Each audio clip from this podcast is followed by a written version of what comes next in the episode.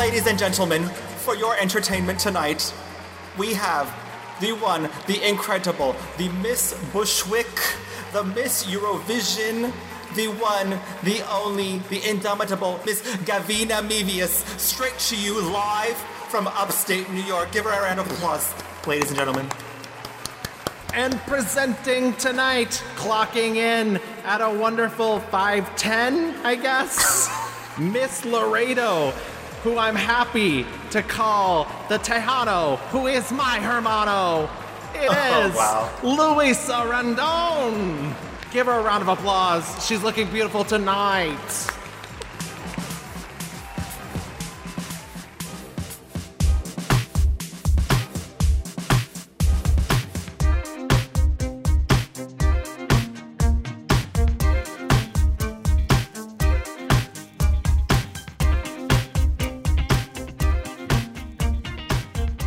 Hey, Gavin. Hey Louie, how you doing? I am doing so grand. I have to say that I'm very excited that it's just the classique girls tonight. Yeah, we're Uh, we're speeding towards our hundredth episode, and I think I think for our next four, I think it's just gonna be us. So please enjoy the dulcet tones of Yes. Louis Rendon and Gavin Mevius in your ears. yes. Um, I I do have to say our last episode was such a banger. Oh my Um, God. In in no small part because we had an amazing guest in Trana Wintour who brought us the wonderful world of Madonna, um, the wonderfully psychotic world of Madonna, and uh, it, I I mean speechless, speechless. Like when she reached out to us to like be on the show, was you know gushing about the show. I was like, oh my god, yeah. I'm I'm like, are we best friends? Yeah. As like an actual celebrity? Like what? yeah yeah yeah. Thank you Trina. thank you to um our listeners who who wrote in about the show. Um a friend um texted me. He's like you and Trina have the same voice. It was a little confusing. And i was like okay work. Uh love that for me hi everyone this is the mixed reviews We're a film podcast where we take a film subject such as an actor, director, or a mini genre, and we give you a full history, and then we break it down into things that we liked, and we break it into things that we don't like. Consider it, you know, like a a, a winner and a first runner up. Wow. and, but uh, in this case, though, if the winner cannot fulfill her duties, she does not get replaced by the loser. no, not at all. Gavin, do you have your, your tape on? Are you Oh, tucked? I, I am tucked. I'm I'm wearing my sash. I'm ready. Have my flowers. Oh, she's crowning, honey. okay, I need to like powder my face, powder my nose, um, get my breasticles in, um, prepare for the question and answer portion of the evening. We had a question and answer portion for you all out there in the lovely audience uh, to vote on your favorite Madonna uh, movie, and the results are in. Dick Tracy came in at last place in 14%. Um, Evita, which was both Gavin and Trana's pick, came in at third place with 16%. Desperately Seeking Susan came in with, uh, um, first runner up with 25%. And my pick, A League of Their Own, 45%. Oh, what it feels to be like a winner. I'm just imagine me prancing around the stage, crown, sash, scepter. Um, and uh, what's a good Madonna song to like do this to? Like a prayer? Yes. Um, that sounds like fun. Like Because truly, you winning this pageant, it is like a mystery. oh, oh wow, Gavin. uh, the show is canceled. We're not making it to 100. I'm so sorry. You know what? Diamonds are a girl's best friend, and I'm gonna throw them at you, but they hurt, and you don't like it. Nothing can hurt me because, baby, I'm a material girl. Um, Wow. wow. We're getting off to a really great start. we, we truly know how to- are. we don't know how to behave now that it's just the two of us. I've missed this, Louis. I've missed this. Uh, but Um, you, I, I gotta say, Gavin, you are also looking very ready for the pageant, girl. The, well, the hair looks very correct tonight. that this has been this took some styling. This took. Yes. Let me tell you, I went through four different hairstyles mhm, I before I, gotta say, settled Gavin, on this this one. accent work is. Oh, I thank you. Ver- My God. Dumplin', is that you? sure is. Um, Uh, I, that's what I've always said about Gavin. He's my little dumpling. You're my and and I would be what? Well, I am Alyssa Edwards actually. Yeah, I'm just Alyssa actu- Edwards, That's actually very true. the dancing diva Texas. Let's hear you do a tongue pop. Weirdly, I can only do tongue pops if I'm drinking. Oh, I can't do them at all, so just don't have like- the talent that she possesses. I take a sip of my cocktail, and then like I'm magically given the ability to just like, but like really good. You know, Mm, I love this cocktail. I love. This drink. I love this drink. I am your Miss Mandarin. Berry acai. Um, okay, we're being really silly billies right now. Uh, Gavin, what? Let, let's just like cut to the chase, babe. Like, what's what is what do we have on plan? What's the theme? What is So to, the category? Today we're doing a mini genre breakdown. We haven't done one in a while. We haven't done one since our road movies episode. And so we thought, Mm-hmm. what could be more fun as we enter pageant season to do Yes. an episode about pageant movies? I have to say that this idea has been long been stewing because um, our mixed reviews guest Samantha Stallard and our good friend she told me like eons ago like episode one she was like oh my god pageant movies like that would be such a good episode and i was like oh my god you're so right and here we are in like episode 98 6 7 7 7 what, literally ninety ml. Um, Well, you are finally s- failing the interview portion. I know. I- I- she didn't prepare. She didn't prepare, folks. Um, but my talent is sickening. Um, but Sam, this is for you, babe. We finally did the work to to bring Page Pod, uh, a la mixed reviews, uh, to the listeners. So I'm really excited. Gavin, do you remember what your first like uh, introduction to pageants in general was? Well, my my mother has always really enjoyed the the like televised, the like Miss America, Miss USA. So I must have seen a bunch of them as a child.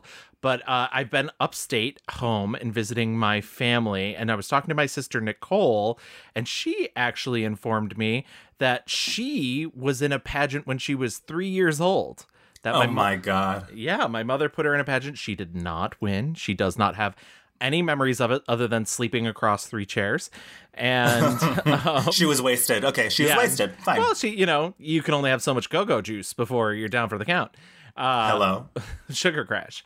But she also did do the, uh, and I'm not trying to tell tales out of school. I don't want to tell her story, but she did the junior miss pageant uh, when she was a junior in high school, which is actually a scholarship pageant. I know everybody says they're about scholarships, but this this one was in fact, and the only defining memory I really have of that. And I asked her. I was like, how many girls was it? She's like 30. And I was like, and how many times did we hear on my own during the talent Oh portion? god. and she said at least five and one of the girls that sang on my own won so Well, it's it's a popular song. There's a reason. they they were like, we know the formula, babe. We're gonna win, hun.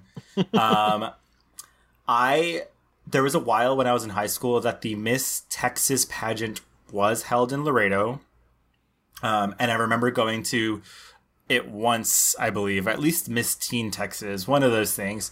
So I've seen one live. Uh, the girlies looked amazing. Um, a cousin of mine is dating the current Miss Laredo, I think. Ooh. Uh, so you're you're like adjacent to royalty is what you're saying I'm basically Mr. Laredo. yeah you're Um, like the duke of laredo is that right, right. uh, I've absconded the throne.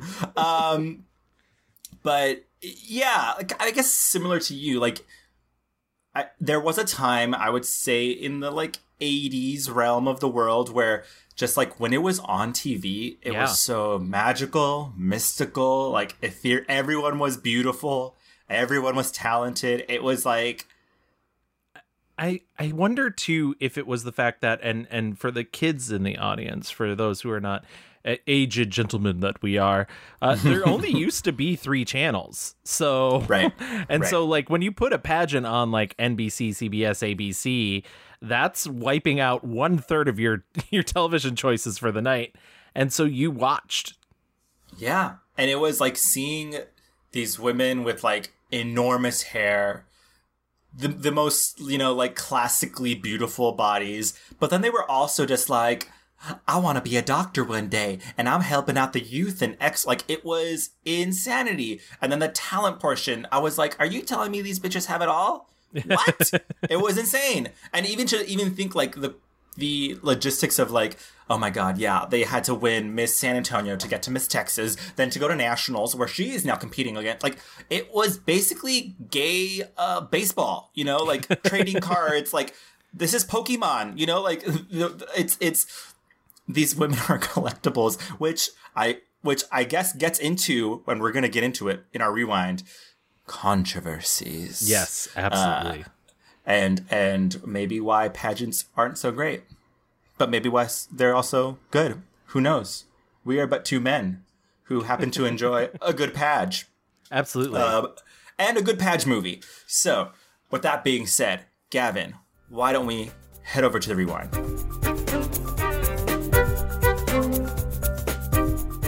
Pageants. I was like, where where shall I begin? And I thought um, well, like when was the first pageant ever held? Turns out, guys, pageants have been around forever. Literally, way back, way back, throwing it to ancient Greece in 1194. We can point to the Judgment of Paris when literally uh, Hera, Aphrodite, and Athena in Greek mythology were like basically fighting over who's the hottest, and they basically snatched up uh, Paris, who was this little goat herder, and they were like, "Hi, yeah, who's the hottest? We're like almighty goddesses.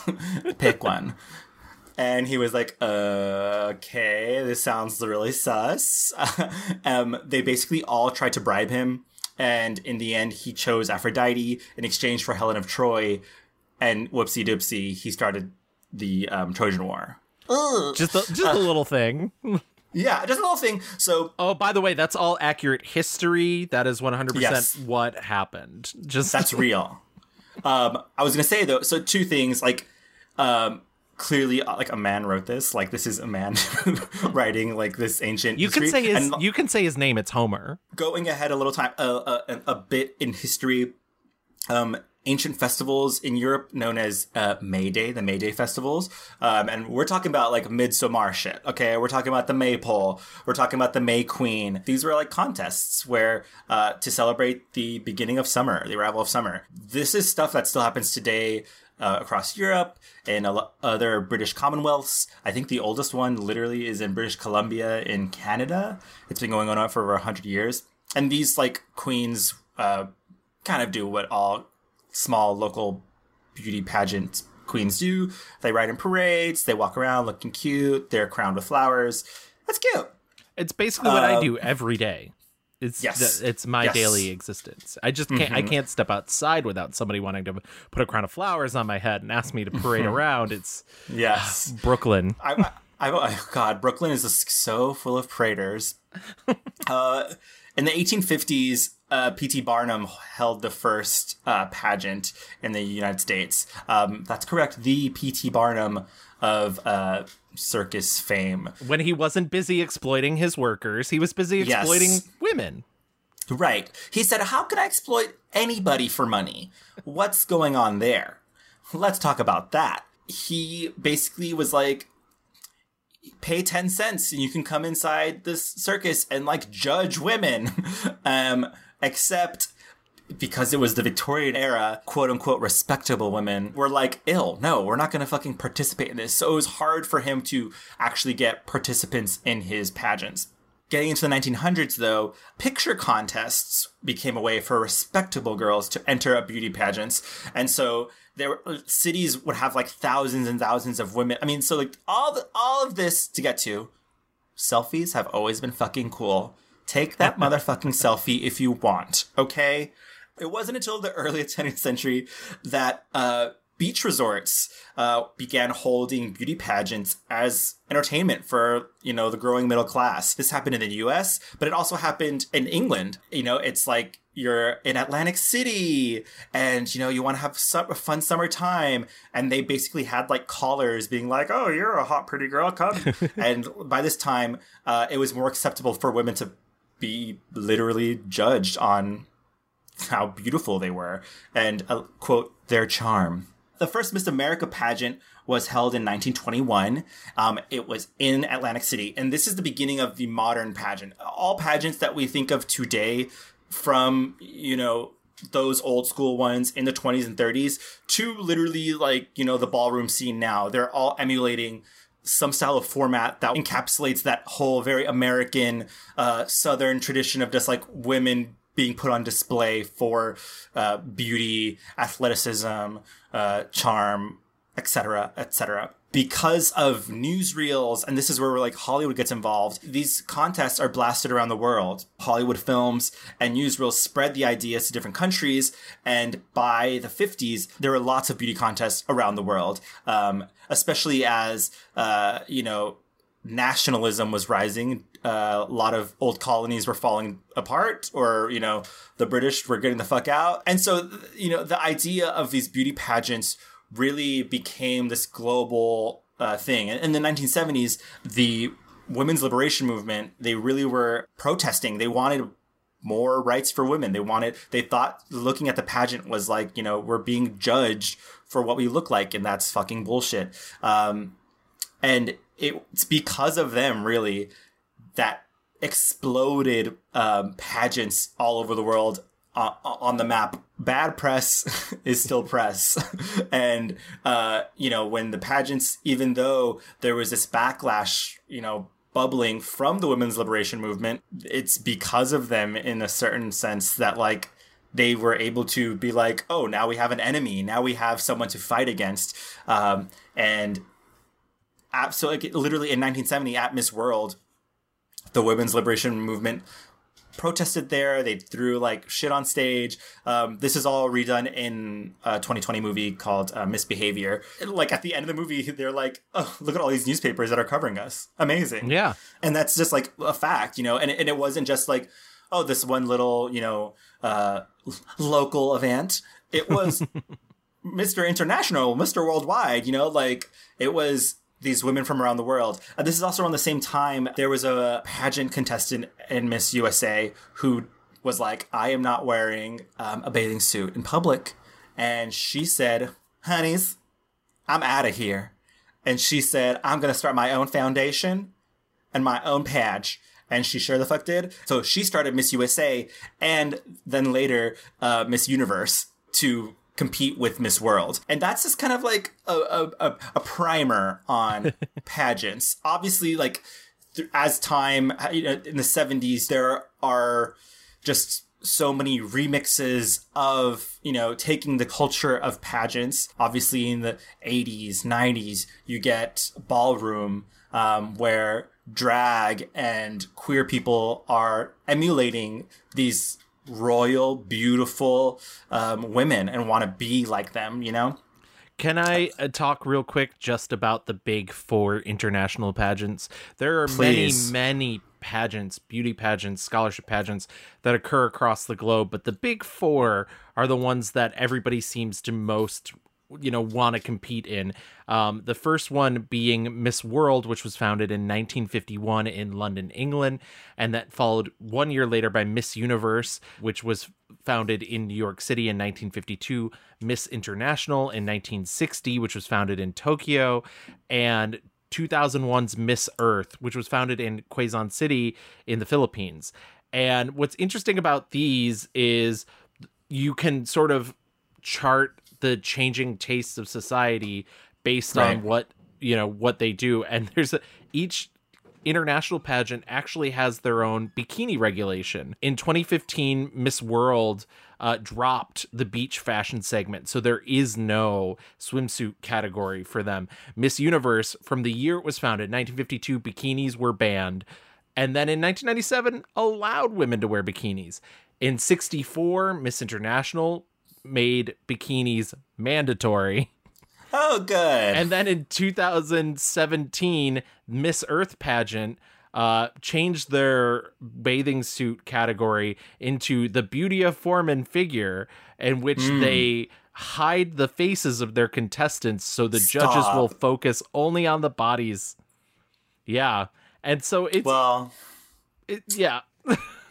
well, I don't. I, I I object, Your Honor. Is that I object, Your? Honor. my my.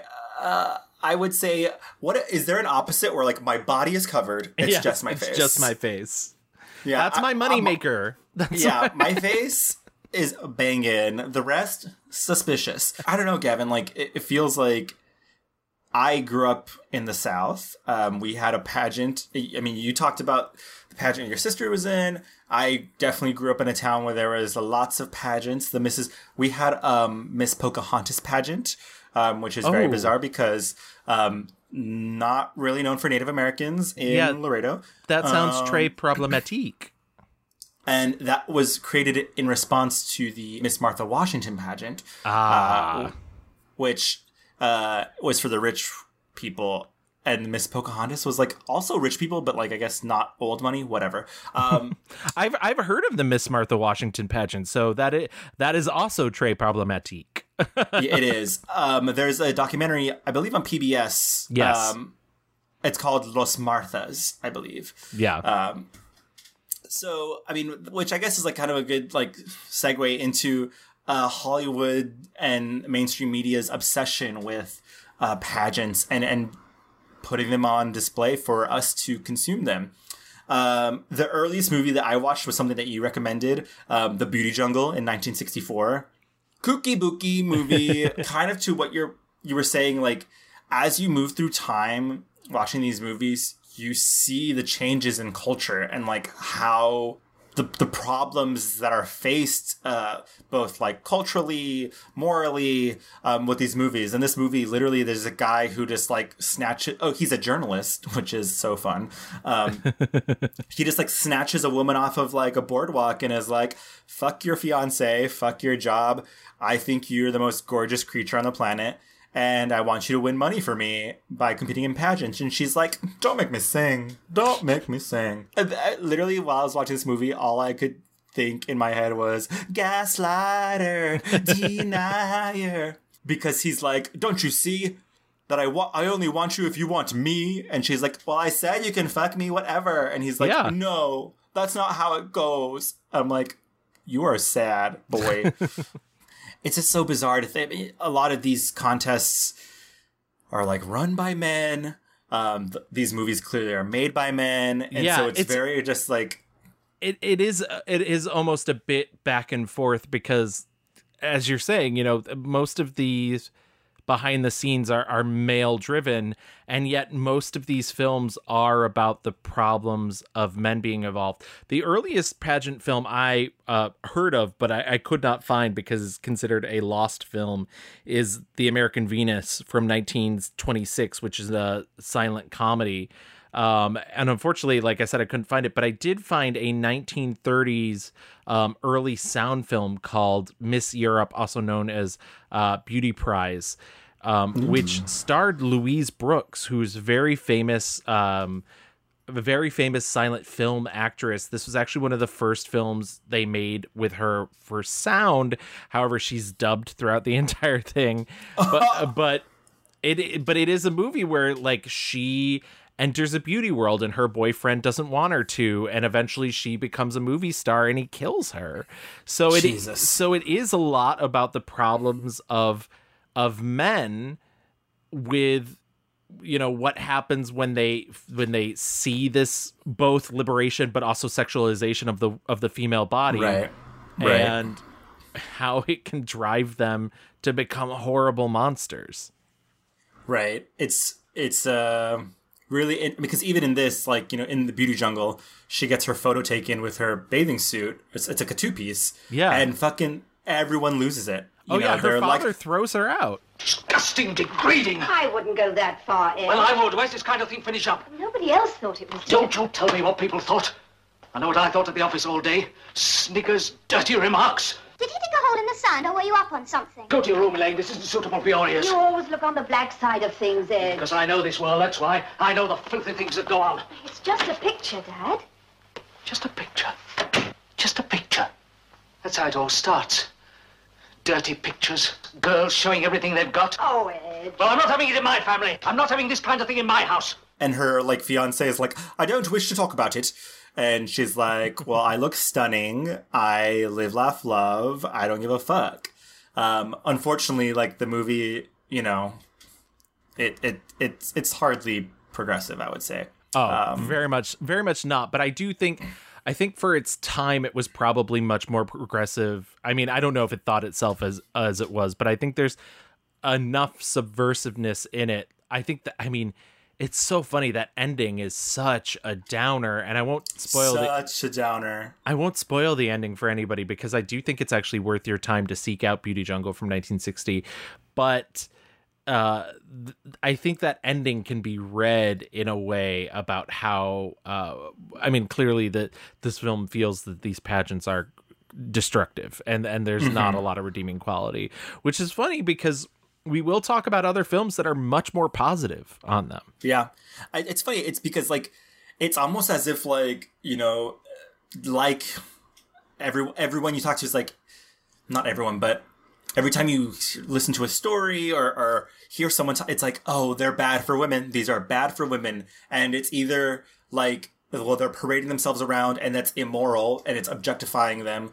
Um, and so, like, you can almost have a progressive argument against them, whereas like you know they're being judged for beauty, and you can have a conservative argument against them of being like these women are showing themselves off, and and it's all about vanity, and it's like you know, and so th- there's two sides of like the bad argument where like they should go away, and then there's also uh, on the same flip of it like a conservative and progressive argument for why they're good. You know, it's like women should do whatever they want. And like you know like they're these are smart women. They are educated and like leaders in their communities. Pop off. And then for you know the conservative argument it's like well this is tradition. This is you know uh, something about our family legacy pride uh, pride in your family pride in your country etc cetera, etc cetera. next up i i saw um the queen in 19 oh, well we have already seen the queen Yeah, we've talked about the Queen a lot on this a show, lot but it is it's iconic Uh, yeah, very much so, and it is totally worth your while because. I mean, we even had a, a Netflix watch party where we invited a bunch of uh, fans of the Yes. show to come watch it with us, and I that's like a precious It was so memory fun. to me. Um, yeah so fun But uh, you know, the, the the thing about the Queen is, is it really broke boundaries by uh, not only introducing you to homosexual men and the subculture of drag at a time in which they could be jailed for such a thing, but it did it in it's it's such a personal way because it's because it's very clear at points that this was rigor morris yeah rigor mortis. The, the, the pageant wasn't exactly fair and uh, but at the same time it, it really lends itself uh, to this pantheon of pageant films because it shows what sort of happens when when you get to that side of it. When you get to the like what is this pageant actually about? And and what is the the end goal? What I love, I think the most as I was watching these movies, it's I was just thinking about, you know, everyone takes it so seriously. This is something that, you know, for the people who are in it, they are in it, you know, and it's like win or lose, they uh, want to do their best. They want to look their best. They want, you know, especially, and maybe not especially, but I guess for our kind of narrow view on American um, uh, pageants, it's about you know putting yourself out there, putting your best self out there, and the seriousness within like which these gay men who have traveled from far and wide to come do this like silly pageant that is like run on you know some tape and a prayer it, but it's like but it is serious and they're gonna learn the choreo they're gonna make sure the hair looks right and it's like no matter what I feel awfully sorry for the judges tonight. It's a hell of a responsibility having to pick out just one queen out of all of these brilliant contestants. and that's like just throughout the entire um, watch i was like this is truly like the tension is always like there's the one person who like doesn't care is like mom this is dumb why don't you care like why why and it's that tension of like why could someone be so um, involved so invested in this um, and I love that question, and I love like trying to noodle that answer, and the way that these movies try to answer that. Um, I have to mention so after the Queen, um, so that was 1968. In 1970 was when that big brouhaha happened at the Miss World pageant. Um, that was international news. Um, the first uh, black Miss World was crowned. Uh, sh- it was controversial for many reasons. um, some say it was rigor mortis as well. Uh, but I, I mentioned that again because in 1973 we get the Great American Beauty Contest, um, which Gavin you sent me. Um, Yes. and and I bring it up because that movie is specifically about those fucking women libbers out there who are gonna like who are saying bad shit about contests. And so like this is literally Hollywood taking cues from what was happening in the real world. Um, and was this a a TV movie? I couldn't figure that out. It, it was in fact a TV movie, and and I know that we mostly stick to big screen cinema here, but uh, with a subject like this, as much fun as it is, uh, there has been so many TV movies. Yeah, and I think the, what's fascinating about the Great American Beauty Prize is it like in a in a way it's almost like watching the rigor mortis of the Queen, where you're watching a film pretend to be even handed be like Right. no we're gonna show you the ins and outs. But it's very clearly has a, bu- a viewpoint a very specific viewpoint. And not just that it's produced by aaron spelling Mm-hmm. and aaron spelling was the gayest straight man ever so it is LOL. it is high camp it is drama drama drama at all Yeah, times absolutely. it's young farrah fawcett it's yeah Oh my god, yes, yes. Joe Punch, just what'd you say to these people? Just the truth, darling. Darling, they hardly know each other. We what? We just went to the same school and come from the same state. Well, you're a damn lie, TL. I got into you? And you? Silence! Miss Dawson, on the Bible. I swear on the Bible that I'm not married. And may my mother Oh, be that's enough, dear. Now, gentlemen, I'm, I'm sure you won't hurt this girl's chances by publicizing this lie. And it's also very like the hot Italian judge is like, that one, that is the one I will fuck and make win. And it's like, oh no, scandal. Um, it's, I, you know, for like campy drama nonsense, like I was really kind of into it until the end. Um, the ending really is like, nope, just kidding. Pageants are really important and we're not fucking around with this. Yeah. And don't you dare, women libbers, fucking try anything. Yeah it's it's a very comical especially when you look at it in uh, through the lens of 2021 it ends up being a very comical ending uh, that i was i was quite surprised by uh, so i'll give them credit for for me not knowing where it was going even though i expected it as much Right. I was like, oh, they're gonna be like fun and subversive, and then like last minute, nope, nope, okay, Nope, nope, okay, nope. never mind. can't do that sunday night on abc no, no, no, no. In 1975, we get a very, very great film um, known as Smile, um, which I, I I don't know, Gavin. Like you also sent me this, and I was like, oh my god, this is really excellent. Um, a behind the scenes kind of like uh, just dive into these kooky booky little town pageants, and I think th- they're just like competing for like what are the what are they called? Like men who get together legionnaires yeah they're they're shit? like they're basically like a like a shriners club or that Yes, sort of yes. situation. Um but yeah this is a michael ritchie film. We've we've talked a little bit about him before because he also did the candidate the robert redford film. Um this is a very and i there should be like a bell every time i bring up robert altman. It's a very robert altman-esque movie where there's a lot of disparate focus.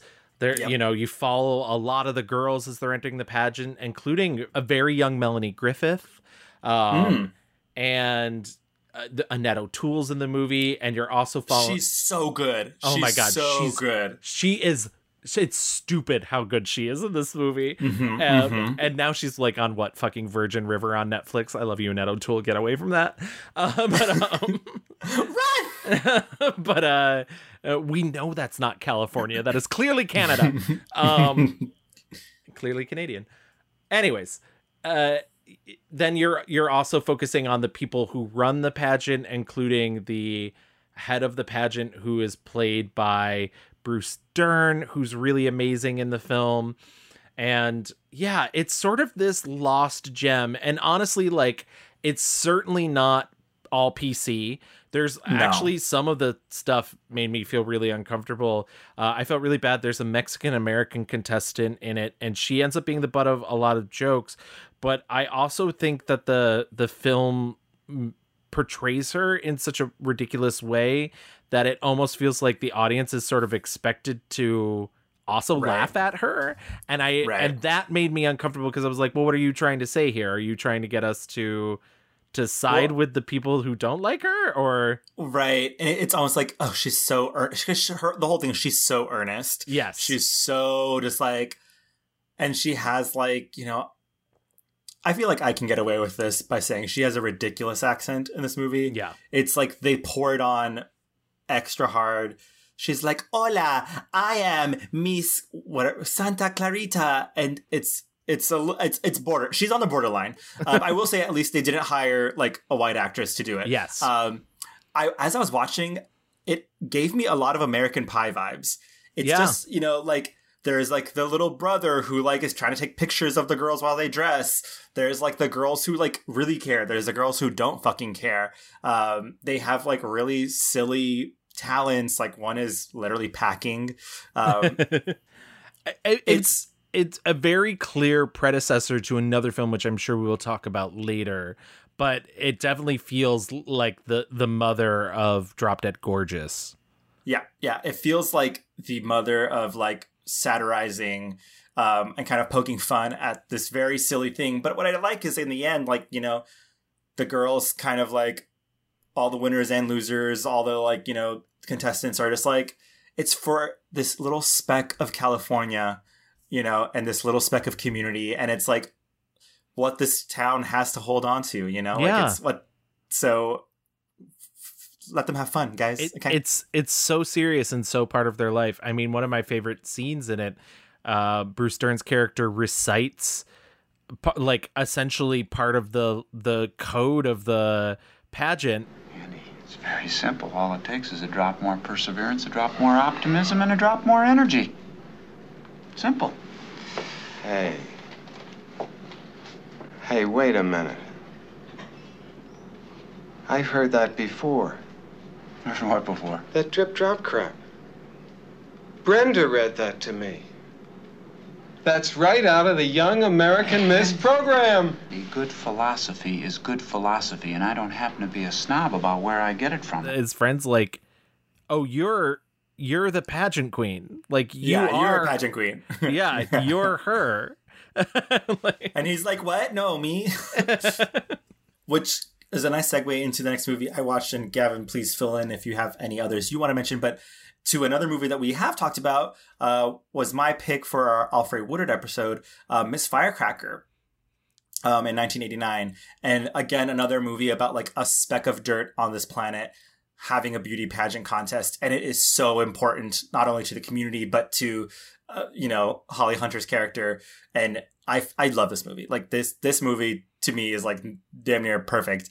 Uh, Holly Hunter is amazing. Alfre Woodard's amazing.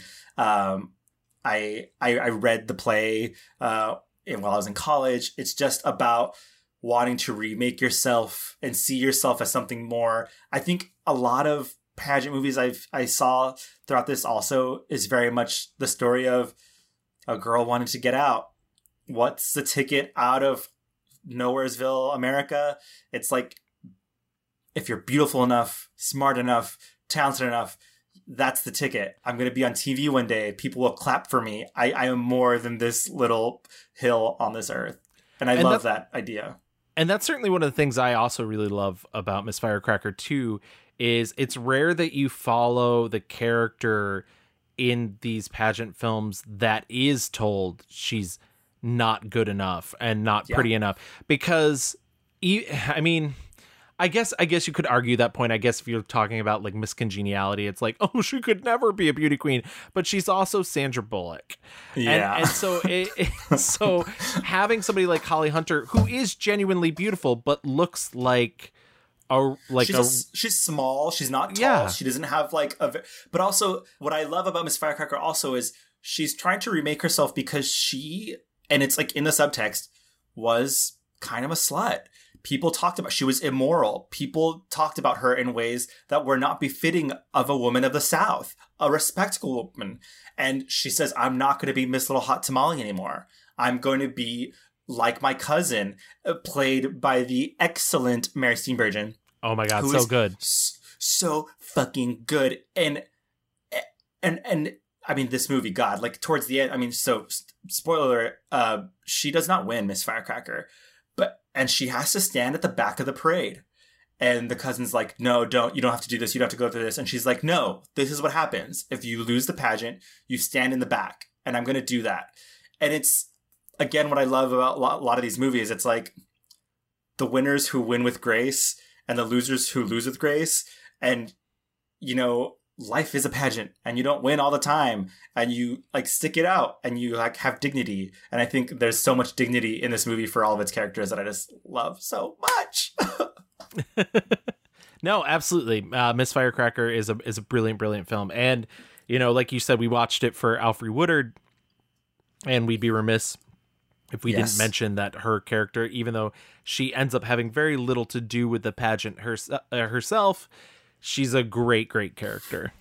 she's her um helper she sews all her Yeah. costumes um popeye I'd be remiss if I didn't skip back to um, Britain in 1973. This is sort of the real dregs of this uh, genre.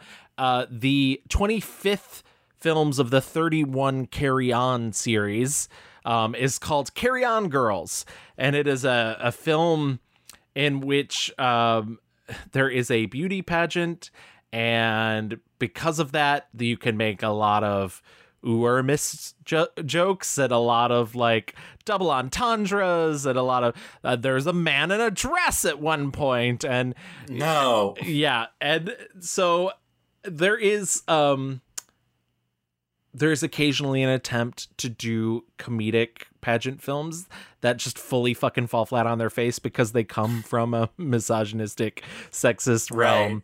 and imagine and I will say, like, there were points I laughed at Carry On Girls. There were many, but but I did. But but know that it's out there and know that there's 31 Carry On films and they're all of a similar vein. So and this is number 25. I don't want you to take part in this. Oh, Darling, I'm enjoying it. And I might even win. I can't help that. I can't stand the thought of all those people out there leering at you and mentally undressing you. They won't have to strain their mentality much in this outfit. You're not going out there in that. Why, don't you think it's suitable? Suitable? You're showing your button. My what? Your button, that. Oh, is that bad?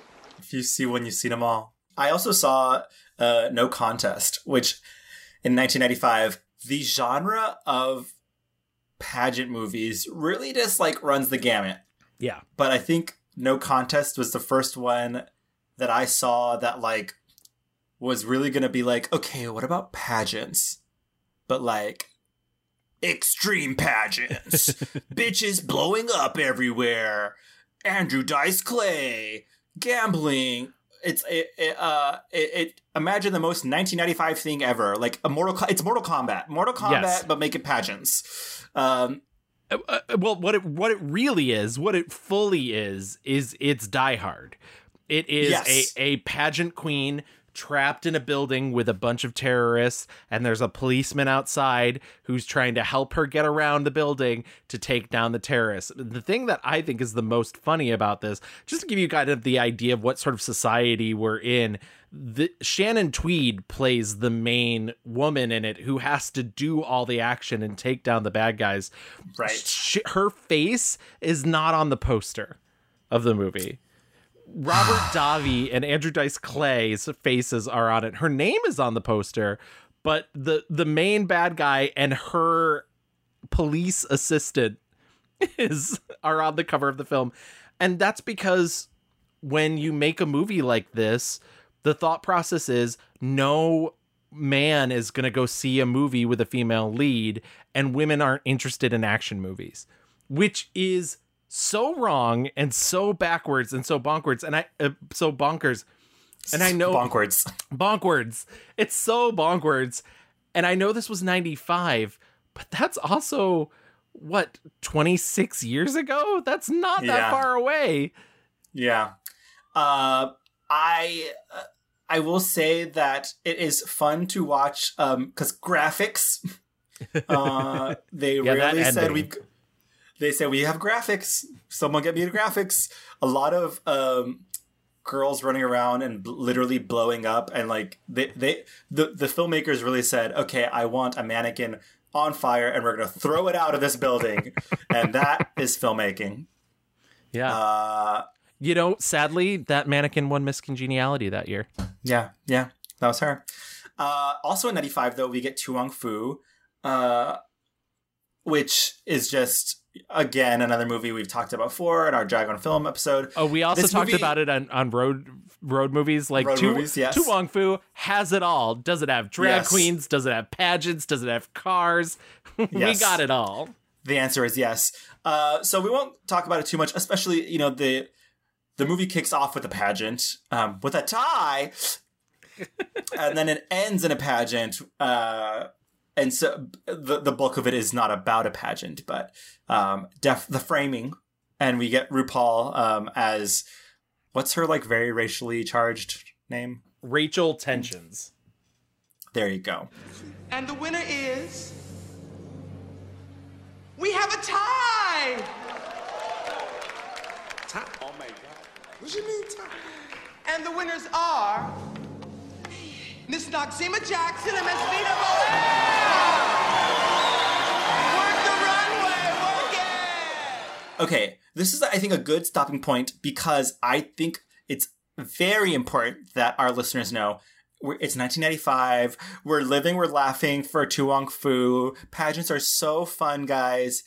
And then in 1996, a very like one of the biggest stories in American history relating to pageants happens, and that, my friends, is the death of JonBenét Ramsey. Uh, this story fucking shake, rattle, and rolled us. It still to this day is, you know, everyone knows the story. Um, she was a small pageant gal. Literally, if you think of a little pageant toddler in tiaras, you are thinking of JonBenét Ramsey. That face, that crown, that hair. Um, and she mysteriously died. And uh, to this day, it's an unsolved mystery. Uh, we were enraptured by the story. Yeah. I, I mean, even even to this day, there was a great film that came out two or three years ago called Casting JonBenét, uh, which Mhm. falls into this pageant category, and I highly recommend. It was like my second favorite film of the year it came out. It's so worth your time, but it is it's essentially about the fascination that we got with this unsolved mystery. Um, I bring that up because, well, one, it is further fueling the fascination with pageants.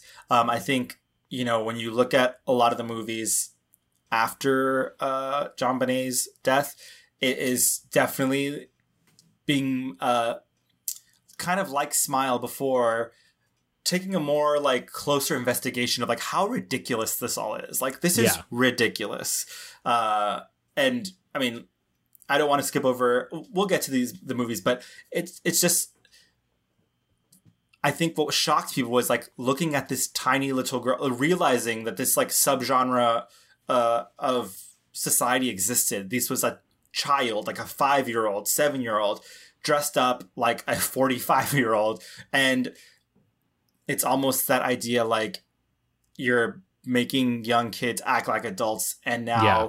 There are adult problems that are following um And and I think what ended up happening with this is I, I believe people were aware of childhood pageants, so it wasn't like a big mystery to most people. But I don't think they realized the culture it had created amongst itself. Correct. The obsessive parents, the obsessive fans, and the the over sexualization of children.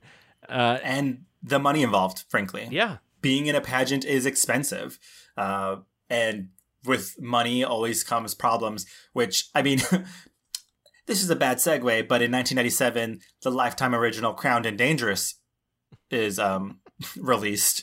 Uh, which that is bo- I- both a bad uh, segue and also the perfect segue that movie deserves. Yeah. Yes, correct. Uh, I'm not gonna lie. I got through half of it, and I said I need to move the fuck on. Uh, what does it say about me that I watched the whole thing? Anyways, yeah, I- Gavin, who did who? Can, can I guess who did it in the end? yeah, go ahead. Um, it's too easy to be the mom. I don't think it was the mom. I think it was George Eads. And no, it was it was Yasmine Bleeth, and she like blamed it on her mom, but then her mom like turned around and like And was like her pro. yeah, got her to confess. You know, so From out of the ashes always comes good. We can all grow and learn from what's happened here. And I'm sure that all our lives have been affected by this travesty in one way or another. But I will not let this alter my responsibility in representing my state as Miss All Star California. 1999, we get Drop Dead Gorgeous, um, which to me also feels just like such a reaction to the JonBenét of it all. Like going to these places, looking at these these country fried folks um, who are truly just like wanting to get out, wanting to break from you know the shackles of small town. Drop Dead Gorgeous, I have to say, came up very briefly in our Kirsten Dunst episode, all the way back in episode one. Um, my good friend Shaddy, after listening to that first episode, he said, "You guys did Drop Dead Gorgeous dirty." he said, "How dare you disrespect Drop Dead Gorgeous?" Well, I'm here to tell you, babe. Drop Dead Gorgeous is getting her redemption story. This is her all stars, uh, because Drop Dead Gorgeous is so fucking good. Uh, it's it's unreal how good this movie is. it genuinely is. And he, here's the thing: listen, do all the jokes land in a 2020 setting? No. No. Are there certainly problematic moments in that movie? Yes, quite a fair share. Uh, but the things that land land so hard and so fucking good. Mm-hmm. And it's funny if you look at the reviews at the time, they were a little harsh going after the comedy, saying that not everything worked and I and I almost feel like it maybe needed to be sat with for a while because I think a lot of the satire is so dead on and so sharp and so funny.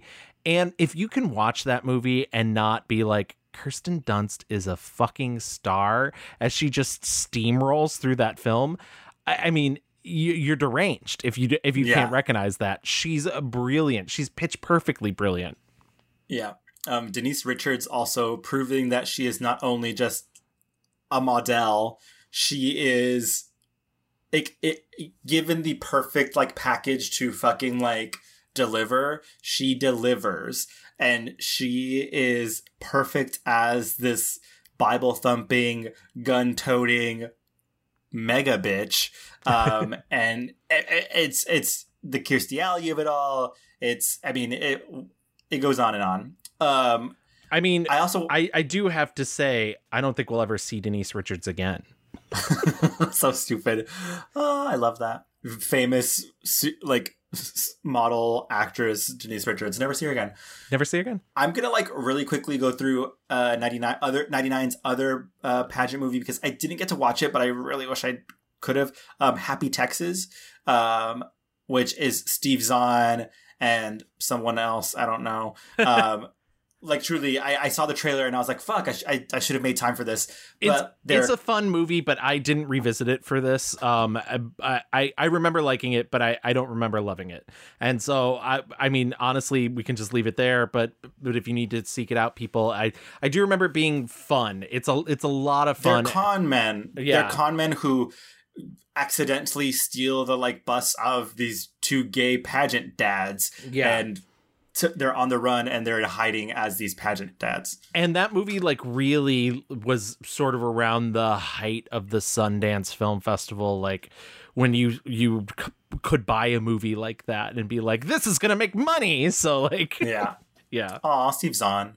oh he's Um, great he's great no no offense to Steve Zahn No offense to Steve Zahn. Uh, 2000, the last innocent year. Of these of these United States. Um, we get uh, two more pageant movies. Uh, one very successful, one not so much. Uh, one starring Minnie Driver, one starring Sandra Bullock. Uh, ladies and gentlemen, please welcome to the stage. It's Miss Congeniality and uh, Beautiful. Uh, do you, Gavin? Did, did you know the movie Beautiful existed? Yes, I did because I actually watched it for a Sally Field episode because Sally Field directed, it. I knew that. Oh my god! I can't. uh, Wow, wow!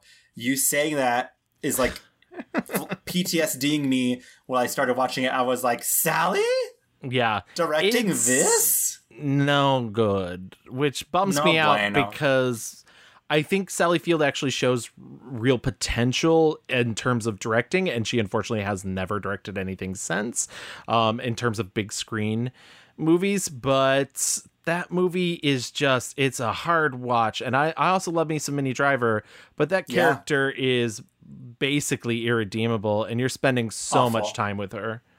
Yeah, truly, it's like, what if I cared more about pageants than my daughter? And the whole point of the movie later is I actually end up liking my daughter, but I get to win anyway because I like my daughter. It's it's rough. It's rough. Is this your daughter? No. No, you can't be Miss Illinois and have a child. Well, she looks just like you. No, no, she doesn't. Oh, of course. in addition to be a, being a rough movie, it just also was absolutely eclipsed by the giant supernova that is Sandra Bullock and Miss Congeniality. Like on my notes that I have right here on my phone in front of me, all I wrote down was Sandra Bullock is a fucking star. like we've talked about this before on the Sandra Bullock episode. You know, just to have that much charisma to pull off when she's fucking walking. I said this in the same episode when she's walking in that dress and then falls and then gets up. I'm like, she is stunning. I like her. I want to be her. She's funny. Everything like the hair. It's I. Everything she's selling in that movie, I am buying. Everything. And for me, this experience has been one of the most rewarding and liberating experiences of my life. My God. I did it.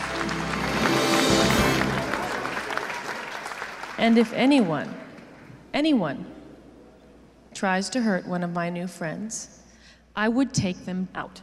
the movie is such a huge, enormous hit. Like I think uh, for a while there hadn't been like a ton of news. I think Vanessa Williams had to give back her crown in the 80s. Yeah, Uh, she she's yeah. maybe one of the most famous things to to ever happen to pageants because they treated her so poorly. Uh, So poorly. because she had some racy photos in her past. I do believe they are nudes, but um, they're nudes, but like you can't.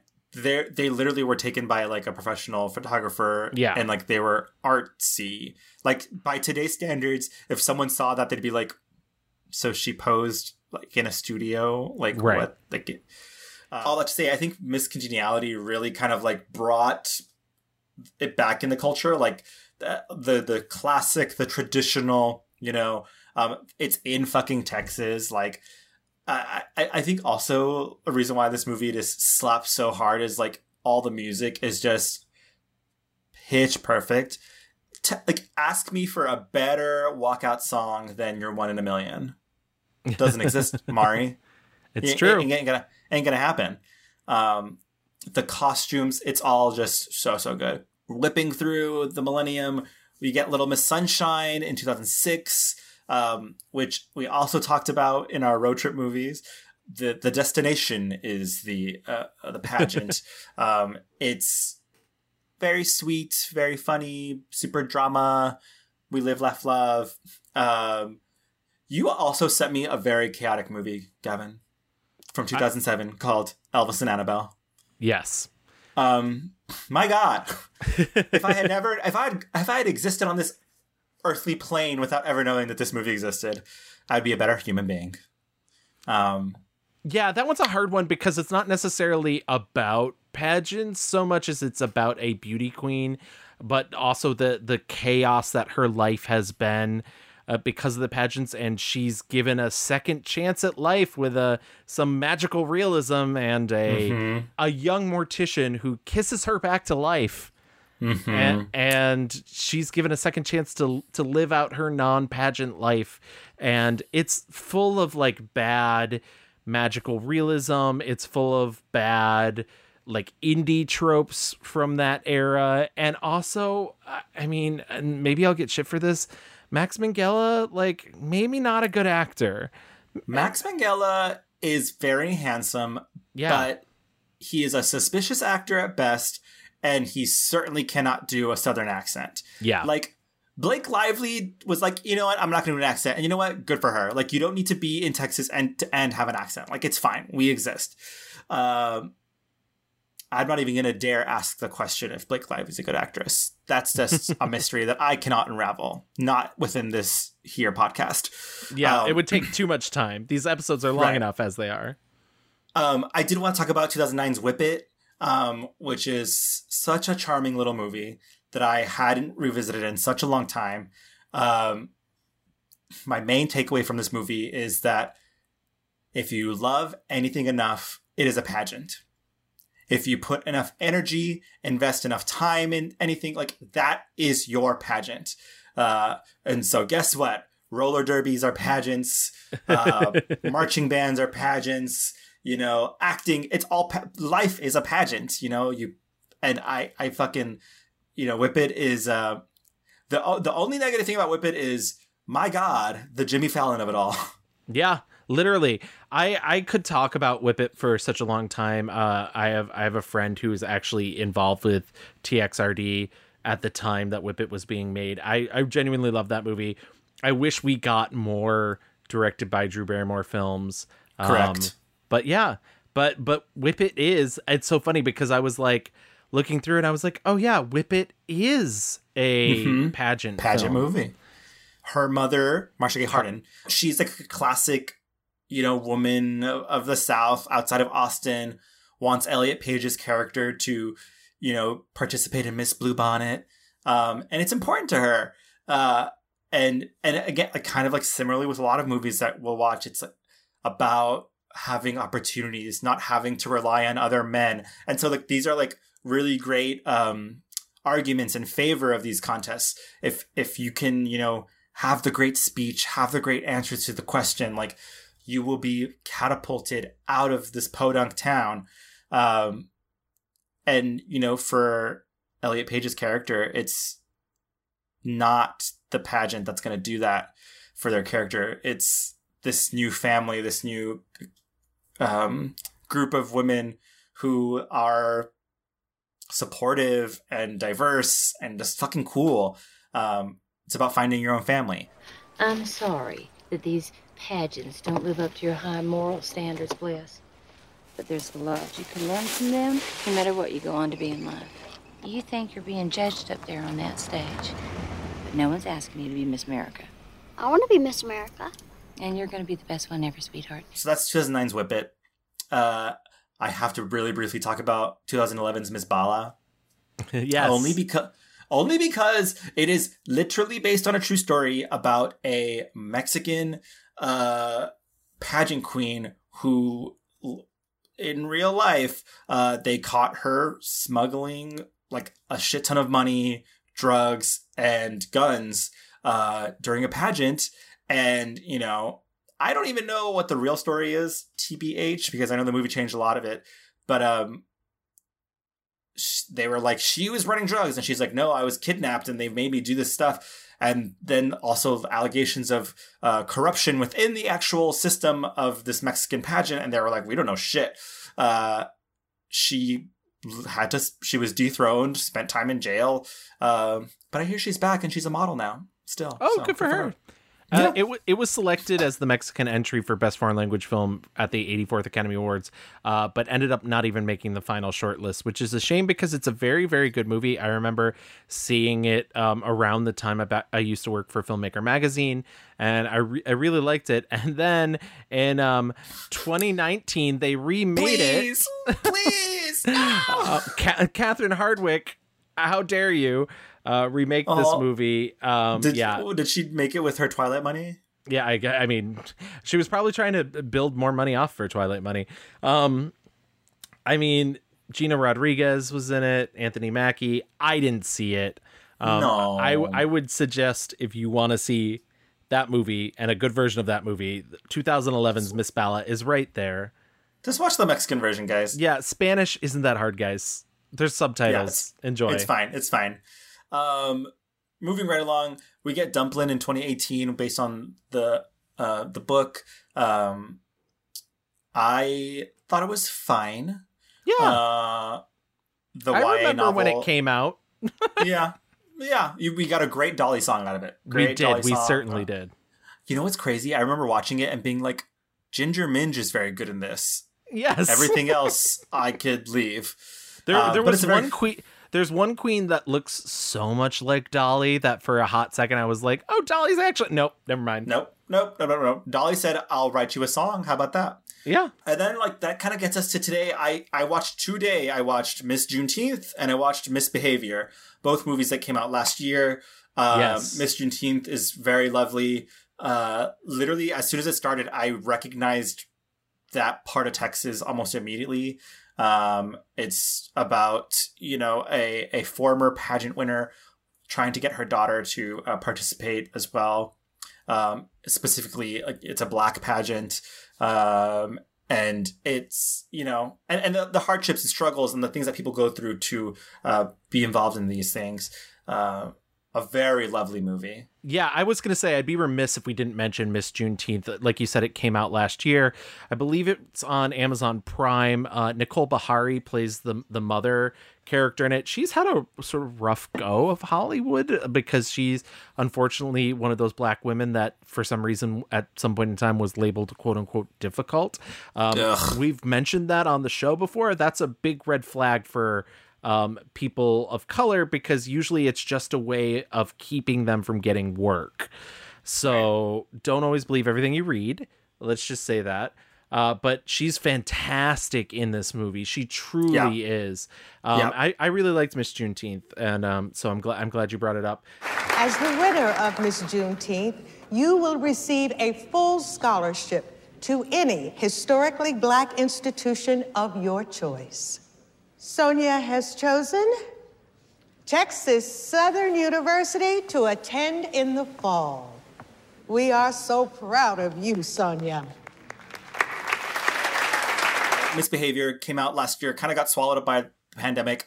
Um, it's available to watch like on I where did I watch it? I think I paid three dollars to watch it on Amazon or something. Um, which is a fictionalized version of the 1970 Miss World pageant with all the women's liberation movement. Uh, Keira Knightley stars. Misbehavior is a very basic movie, Yes. um, but it is a very uh, good primer, I would say, on uh, the connection between like women's liberation and beauty pageants and their like how they cross paths. Yeah. Um, the so intersectionalism of them. I will say though, my complaint about the movie is is it's oftentimes it, because it's such a basic history, it's oftentimes a film in which there's very good performances, but also really wants to be one of those like feel good ensemble uh, uh, Right. British films that I, I think it pulls a lot of its punches. And on top of everything else, Greg Kinnear's Bob Hope is both awful and that Yeah. makeup is horrific. Was Like, that a nose? scary. Did they put a Yes. nose on him? Yeah, yeah. Yeah. Yeah. I was like, I know that's Greg Kinnear, but like it's Uncanny Valley Greg Kinnear. Yeah, Um, it's and not it's- great, Bob. No, no. Um, okay, I purposely put documentaries in another bucket just because they are so fucking good, and They're I very want to make sure we give them because, like, when it comes to pageant world, they're like, it- it's stranger than fiction. Like, it, it's it's it's so good. So, uh, the first one that I watched was 2001's The Living Dolls, which was a miniseries on HBO. Is that correct? It, it, no, it it, was, doc- it, was just a it's just a full on documentary. Um, Okay, okay. I know it was broken up in parts. Uh, it's hard to find, but if anybody wants to seek it out on YouTube, it's all there. DM us. Yeah, it's it's all broken up in parts. Um, I would say Living Dolls is a horror film. Yes, truly. Um, and I cannot believe how much these people were willing to let themselves be put on camera in this fashion. But that's the thing because they want like if you are a pageant gal, if you're a pageant mom, you want you you will be put out there. I mean, it's the same thing like at, at work. I ask I'm like, how how did we get photographs of these people being so ridiculous? They're like, are you kidding? They gave them to us. They want to Yeah. be like in the paper. Um, yeah, Living Dolls is horrifying, but also just so deeply I enthrall. I couldn't stop. I was uh, like carrying my computer around because I had to go do chores, but I was like, nope, I'm gonna keep watching and holding it and watching. It's so so. I googled the people afterwards. I was like, Did you? Because? I was so like I was so curious, but also I was terrified. So I was like, you know what? Why don't I? Why don't I let it be? Because genuinely, and like even the littlest things would would get me like so clear that this mother is paying no attention to their son, so he's acting out and like basically spending time in juvie while Yes. she's like. I gotta get my daughter ready for the pageant. Like I was Yeah. like, no. I, what's bizarre to me is they have so the, this is a documentary that follows around majority of the time uh, this one family. Um, the girl's name is Swan. I think it's Swan Brooner, and her mother and like the aggressive lengths she's going. And this child is five years old, um, and she is she's an ex-military mom. She and she treats her daughter as such. Um, they also have like stepkids involved. Um, the mom has a boyfriend. It's kind of like a hodgepodge family. They, it seems like a, a, a pretty functional family. I don't want to say it's dysfunctional because it's not like times are hard at home. It's not that at all, but it's literally this mom being like, I have three jobs because I need to make sure I'm pay for the best of XYZ. Um, there are other kids though that like clearly are not getting the same attention that Swan is getting. Um, and it's just like buckle up because it is a wild, wild ride. Swan is going to be losing a tooth here real soon. It's really loose. And we're hoping that it doesn't fall out right before Beauty. And I told Swan that if she can keep her tooth in for Beauty, that I'll give her more than the tooth fairy will. They meet up with like some gay dad pat. They don't they they don't say they're gay, but they're gay babes. Uh, who are professionals. They live in like this estate, palatial estate in Alabama that they have paid for by like charging sad straight moms like exorbitant amount of money to like help their kids out. It's it's an incredible documentary and the the things that little swan goes through uh, is uh roof stoof is what I'll say. Yeah. Um Fully. highly recommend highly recommend googling it. It's on like Evan said, it's on YouTube. I mean, it's not. It's certainly not for the faint of heart. No.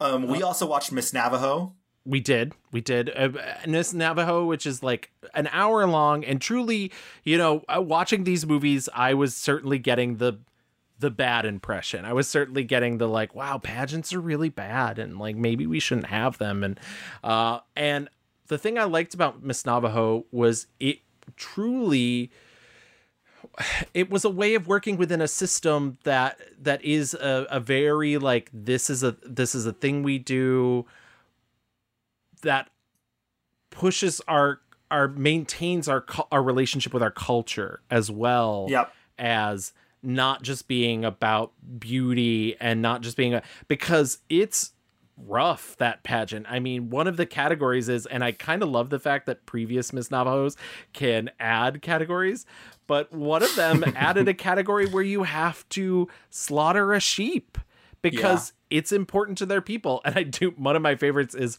one of the interviews with the um pageant queens after her is like yeah i think we should get rid of that i think yeah, she's like, I don't know how appropriate that part is, but um, and like literally during it's I think it's like 2005 is the year that they're kind of um watching as it happens. One of the contestants has to drop out because of exhaustion. Exhaustion. While she's sla- she's slaughtering the sheep.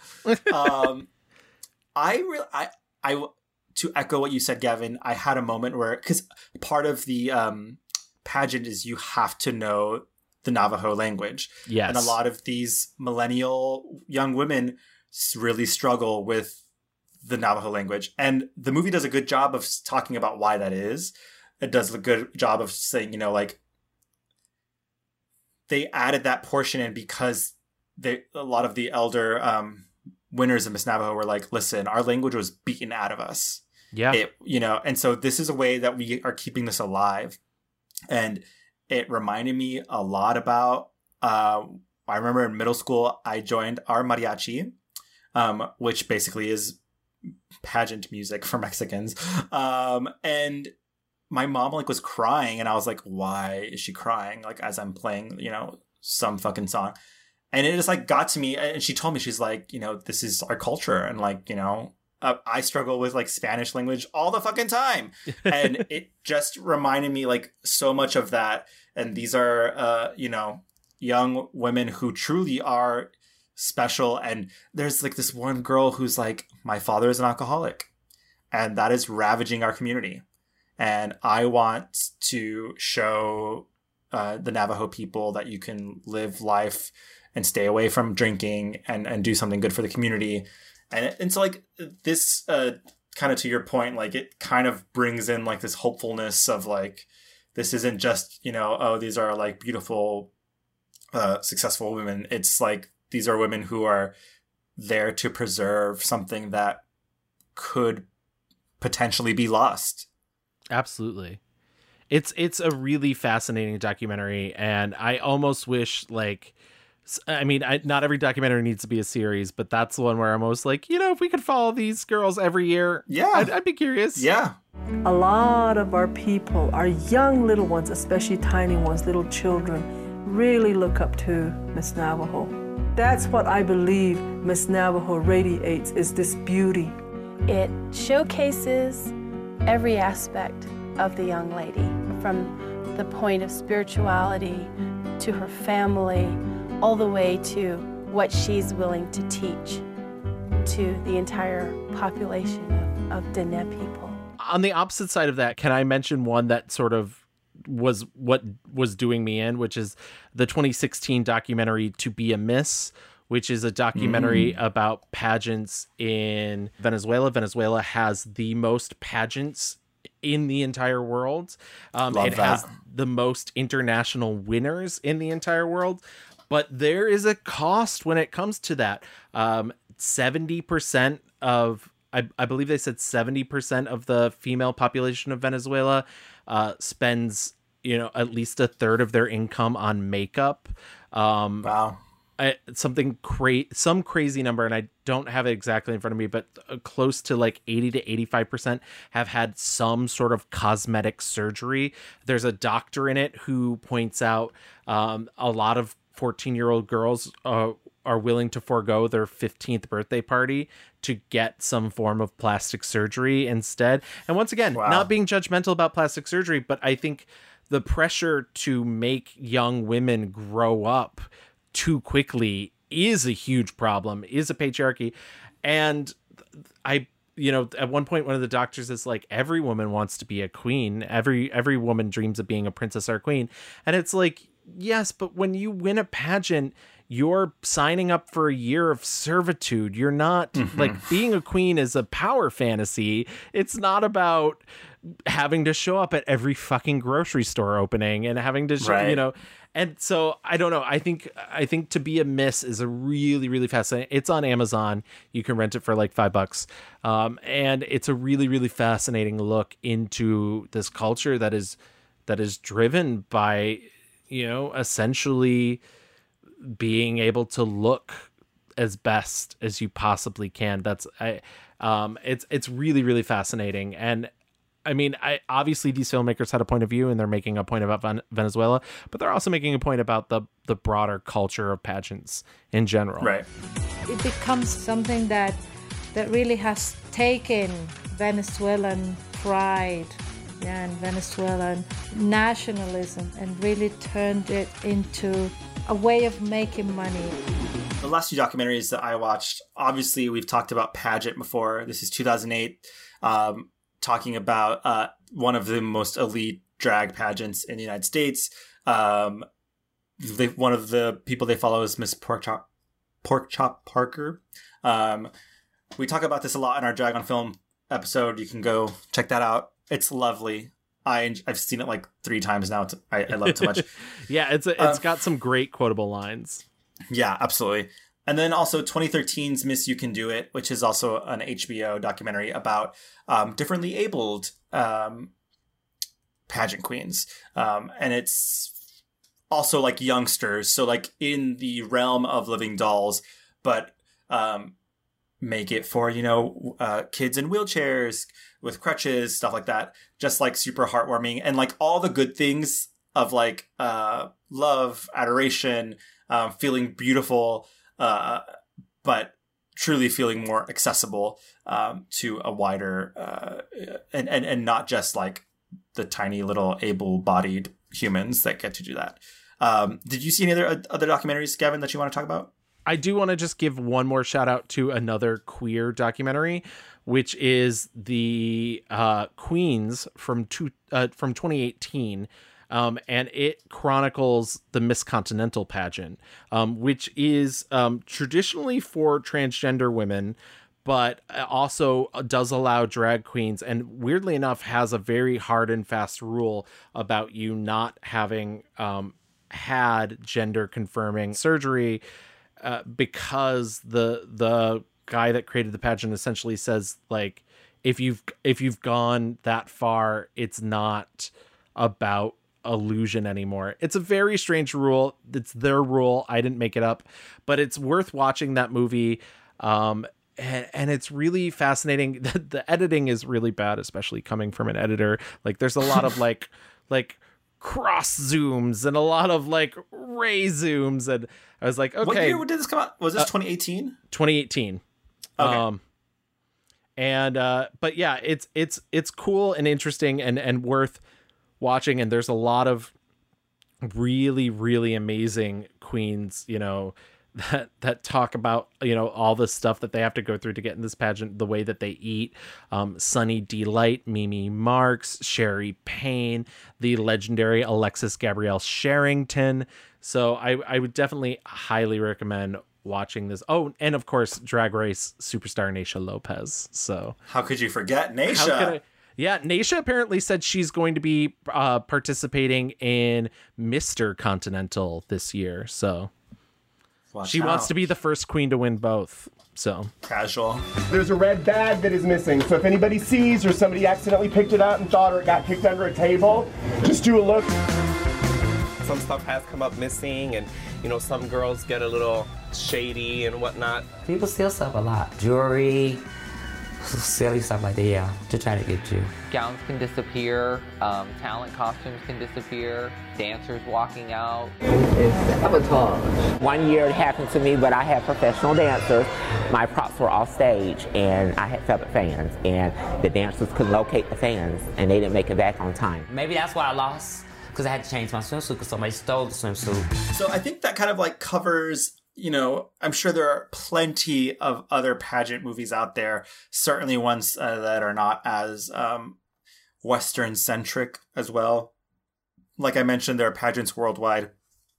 And I, I, I certainly like, especially like I'm thinking like Bollywood films, like pageants and stuff in India.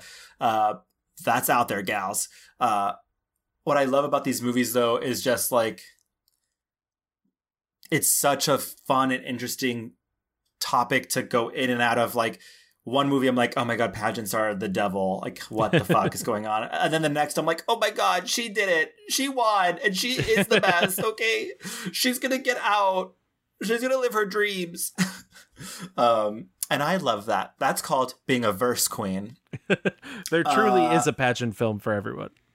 yes. Uh, okay, so Gavin, why don't we get into our picks? What do you think? One star reviews first or five star reviews? Let's start with our one star reviews because it's it's gonna get bonkers. So I picked a film that was not even mentioned because it is so out there, so wacky, so kooky booky, as Louis would say. Oh my god! If you go ahead. Go Okay. ahead. I'm, Uh, I'm scared. I'm scared.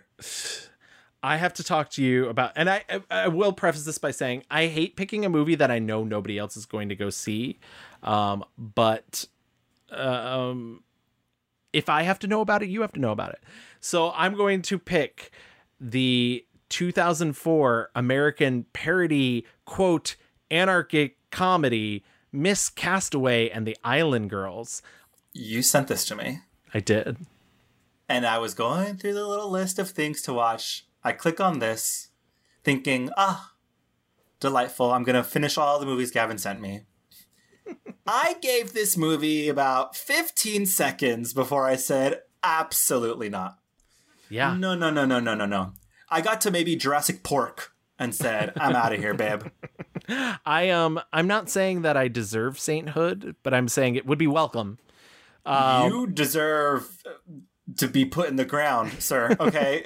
After that film. Uh, it is a film that's is purportedly in the style of scary movie. Um, but it is a parody film about a plane full of beauty queens who get stuck on an island. Um, it stars um, Eric Roberts as Captain Maximus Powers and Charlie Schlatter, who we've actually spoken about before because he was Ferris Bueller in the Ferris Bueller TV show. Oh, wow. So he's Yeah. really making moves, doing things. Yeah, it is possibly one of the worst things I've ever seen. It was basically like watching a hate crime happen in front of me. I Mhm. I hated everything so much. Uh, director Bryan Michael Stoller should never be allowed to make another movie ever again. Uh, as as I've said before, um, I don't think it's a critic's job to tell you whether you should see a movie or sh- you should not. Don't see this movie. Don't I unless I, I don't know. I don't know why you would. Um, I think you have to be high to watch this movie, and like not in a fun way. not in a fun way. It has to be a bad trip. And Yes. I will say the Watching one this movie is like a bad trip. I it's it's bad graphics. It's clearly made for two dollars. But I will say, um, the thing that this film is famous for is that it was Michael Jackson's final film. Uh, he appears in the form of a hologram in the film. They had to shoot all of his scenes actually at Neverland Ranch, and he's a hologram who's assigned by the Vatican to stop the second coming of Noah's Ark because it will flood the earth. Um, I don't know if it's a good choice to have Michael Jackson associated with the Vatican. No, probably not. I will let you guys read between the lines on that one. But yeah, it's a disaster of a film, and I wish it nothing but horrible, horrible death. Good evening, Agent Mike. the Ark will sail for 40 days and 40 nights. You must stop it. But why? It's our only way off the island. You have to stop it, Mike. I hope to never have to talk about it again. So, Louis, what was your one star review? If we ever had to do like the oneiest one star review there ever was, like that is it. Yeah, that would take the uh, cake. The movie starts with the director's mom. Yes. ta- talking about his previous film. Yeah. It just makes me so mad because this guy had 50 cents and he decided I'm going to like suck my own dick, you know? Yeah. Like that He could have spent it on anything. you know, no one has cured cancer yet. I'm just saying. I know. Hello? Make a donation, babe. um, okay, I am just going to put this film out of its misery, though not as bad as Miss Castaway and whatever the fuck. um, I'm picking 2007's uh, Elvis and Annabelle. Um, and for many reasons, but I thought that this movie was going to go somewhere at least attempting to be dark, attempting to like be like I thought this movie stars Blake Lively and Max Minghella. Um, they Max is this young mortician. Blake is a beauty queen. she does a lot of like looking in the mirror at her stomach. That's how you know she's a beauty queen. Right. And um unfortunately, Mary Steenburgen, who I Live Left, Love in a pageant movie, is her mother here. This moment, right here, this can change your life. Do you get that? We're talking lunches with the governor and scholarships and modeling contracts, the works. I mean, true freedom. That means never having to count on some jackass of a man like like your stepfather for your happiness. That's what it means. But only if, and I mean only if you truly believe you can win. and she's very like you gotta be miss texas rose i think that's the contest um they're competing in miss texas rose and but she she has a stepdaughter or a stepfather she has a stepfather who is kind of like ooky spooky like i'm like getting bad vibes and she's like always looking at her stomach there's a whole bit where like she's bloated and can't fit into her dress she's puking before the pageant i'm like oh no this is about Blake Lively beauty girl who like was raped by her stepdad and now is pregnant. That's what I thought this movie was going to be, which is already like not a great thing. Like I I don't know how to make that movie into like a fun good movie. Like that's just already bad. But instead the movie is no, she's bloated and sick because she's anorexic and has a heart attack or whatever on the stage. She wins the contest and then immediately dies. It's because she's anorexic and the stress uh, and whatever gives her a heart attack or a stroke or some shit and dies on stage. That is within the first, if I'm being generous, half hour of the movie. And I thought, well, there's no way she's dead because her name's on the poster. Like, what the fuck are they going to do? We'll have this movie in flashback. but as Gavin said before, they take her to the mortician, and Max Minghella is doing all the work because his dad had an accident, I guess, and has turned into the Hunchback of Notre Dame. It's very bizarre. It's just a like psychotic movie. I don't. The, there's something here about love, I guess. There's something here about like the power of kissing a dead woman. I don't know. I don't know.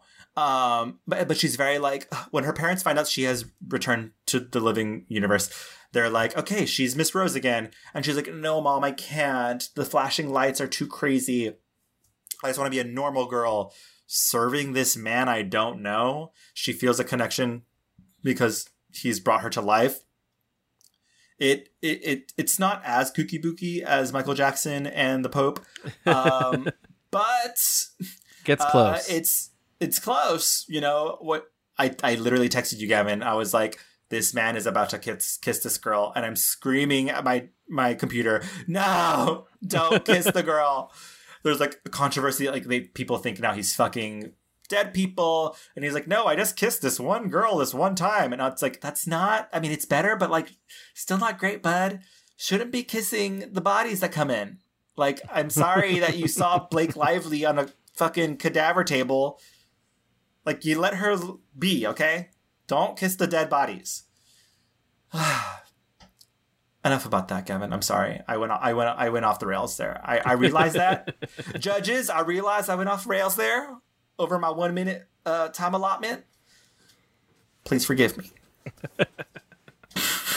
I I'm very impressed by your rant. I I don't know. So I I can't really follow it up with much more other than that movie is bad.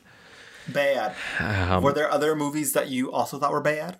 Oh well, I mean the aforementioned Carry On Girls is really really not much of anything. I think Dumplin tries very hard to do something and uh, ultimately misses the mark for me. Yeah. I didn't rewatch it, but I remember watching it and being like, huh. This is it? Yeah, I, I I kind of feel the same way, and then also no contest because, as I said Oh, before, yeah.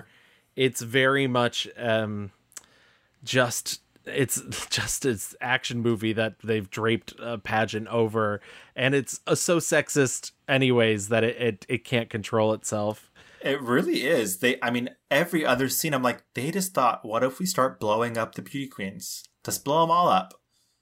It's like, okay.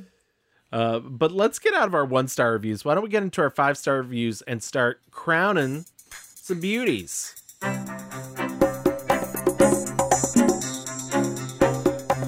Gavin. Who has won your Miss Congeniality? I mean, I, I actually do think there are many good choices, and I don't think there are a lot of wrong choices here because I think when a pageant film is good, you know it's good and you're willing to give it your 10 points. But I will say my favorite, the one I had the most fun with, and and the best time is 1975 Smile. As I mentioned before, Good choice. Oh, why? Thank you. As I mentioned before, it's uh, really sort of a, a lost gem. I, I don't I don't think people think about this film, um, but as I, but I, I think it really deserves its place in this sort of like Americana canon from the '70s Hollywood. These sort of th- these films that didn't that sort of defied genre and defied story structure and were doing their own thing.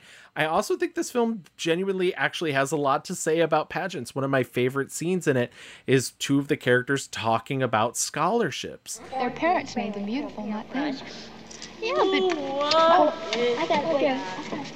Boys, boys get money and scholarships for making a lot of touchdowns, right? Yeah. Why shouldn't a girl get one for being cute and charming? Yeah, but maybe boys shouldn't be getting money for making touchdowns. And it's like, yes, correct. What do you Um, mean? so um and I, I think there's a lot going on here. As we talked about it before you know there's uh the man running the pageant. He's the head judge bob freeland big bob freelander. And he's Mhm. a used car dealership.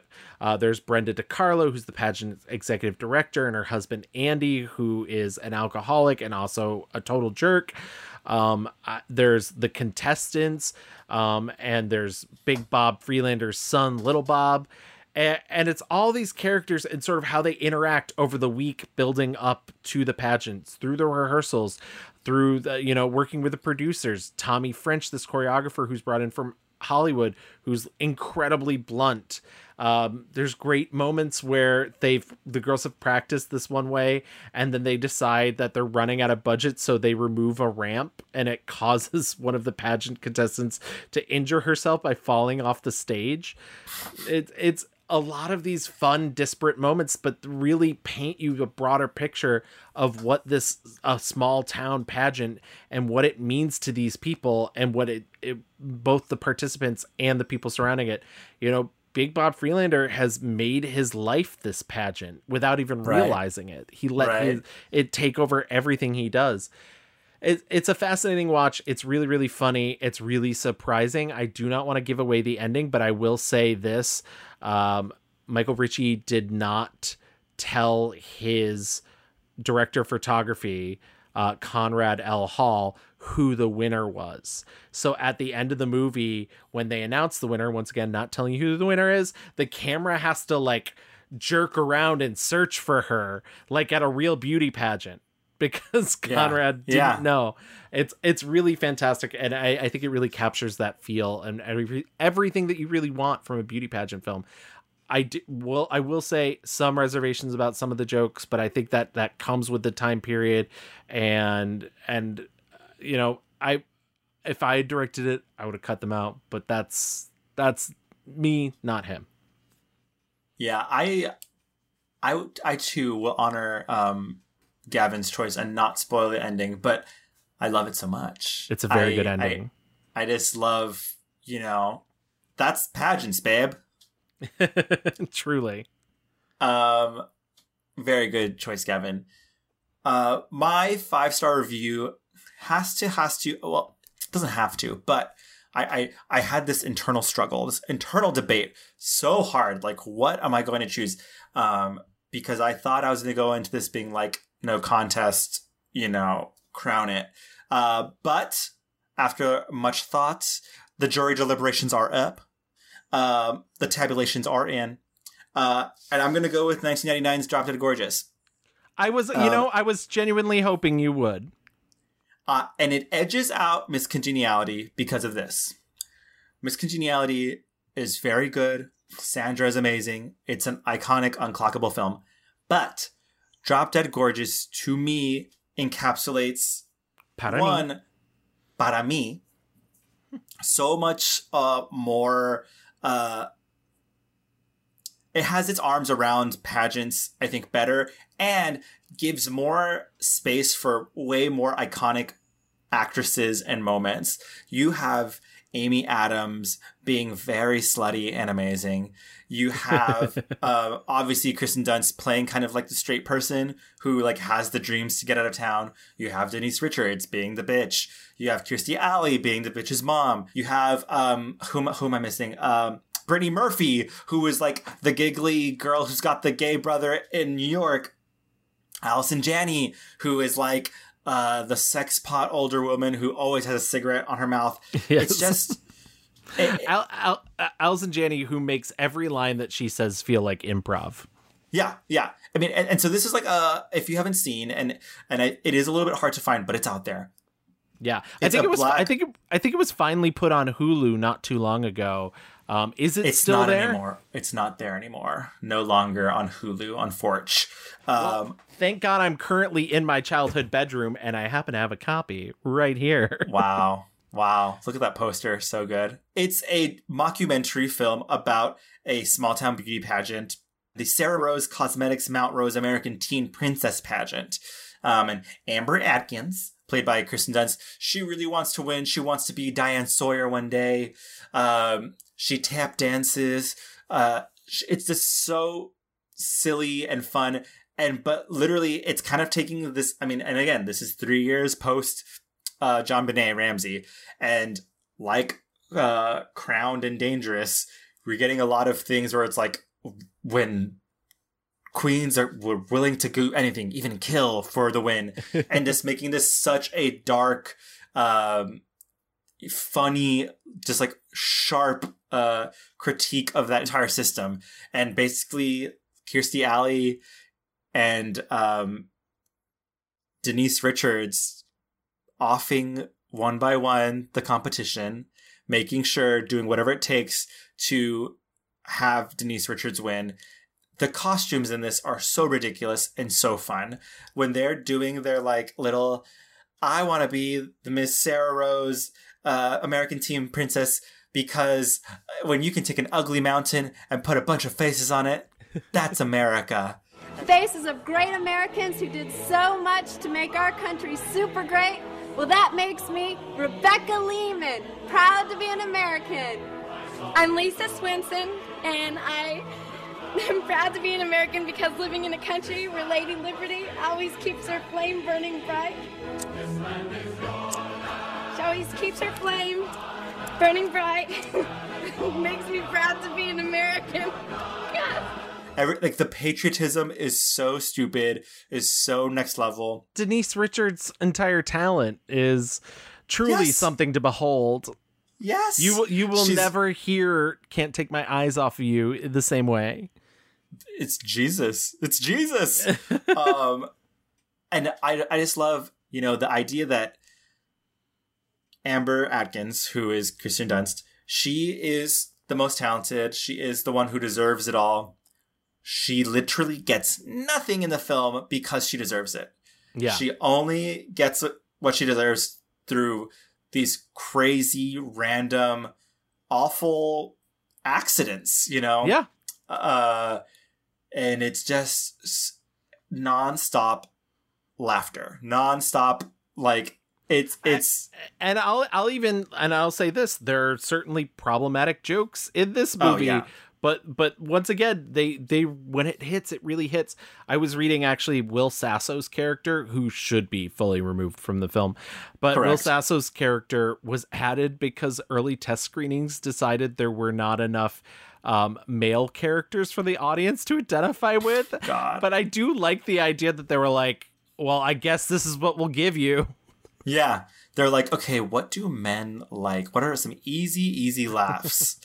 like, um, the director is Michael Patrick Jann, who this is the only movie he's ever made.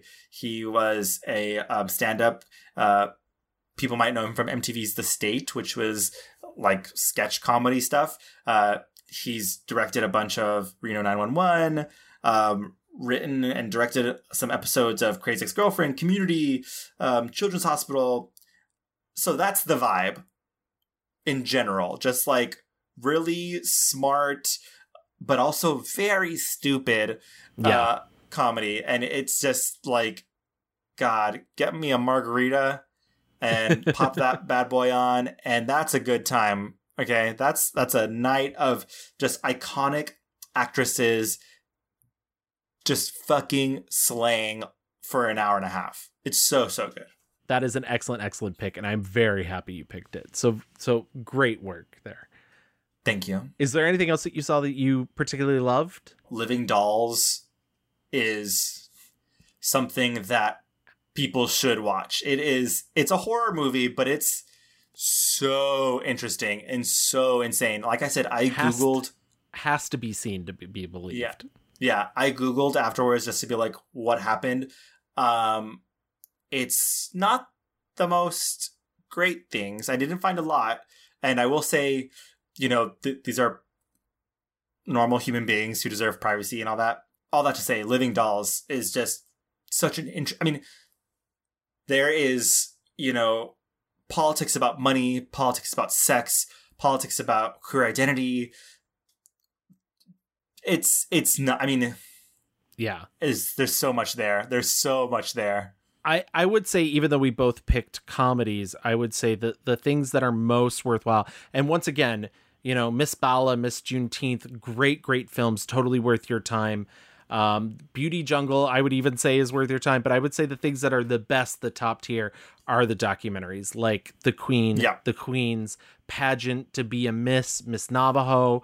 They are so great and eye-opening and informative. They all have beautiful narrative structures and and really really worth digging into and and getting sort of this if you have any interest in pageants at all it's cool to see sort of every facet of them and how they're a lot they're very the same but very different Yep. Yep. before we move into our fast forward why don't we do our mixed reviews reviews My one star review was 2007's Elvis and Annabelle.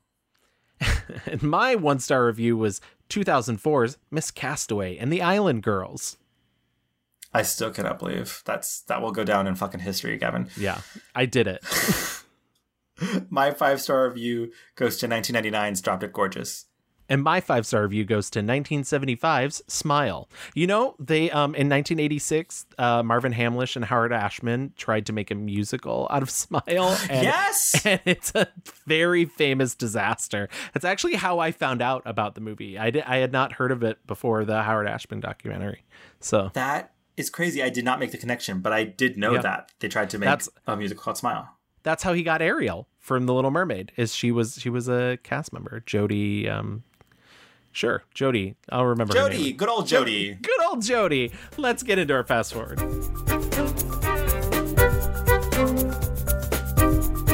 Well, Gavin, what is there to even say about the future of beauty pageants and uh, film adaptations of beauty pageants? As much as there's a part of society that really wants them to go away, I, I think that they will always exist in some way, shape, or form, whether they end up all becoming scholarship pageants or not. But uh, I think they will kind of always be with us. I think it's more going to be about the evolution of what they look like and what they're about.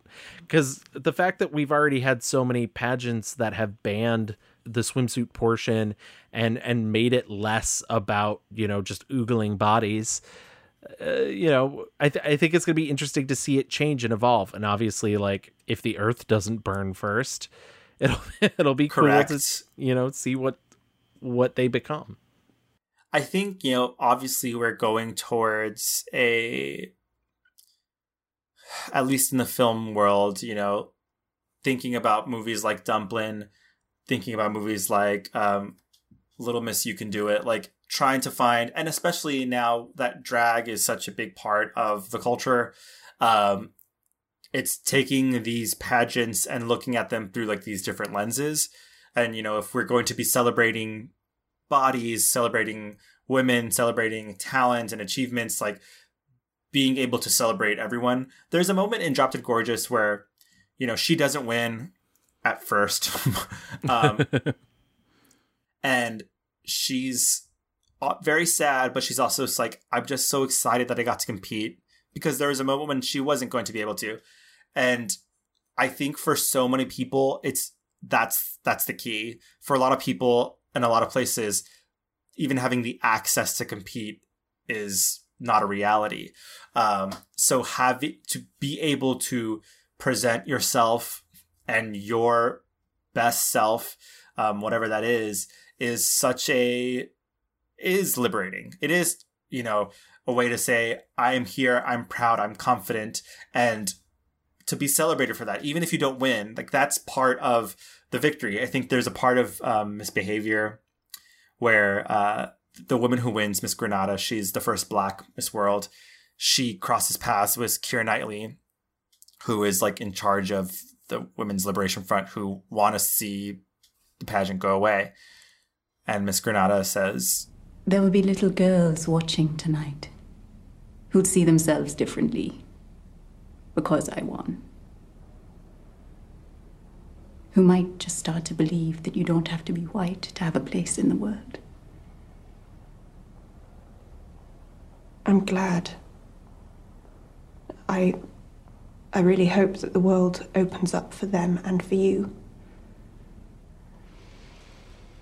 But making us compete with each other over the way we look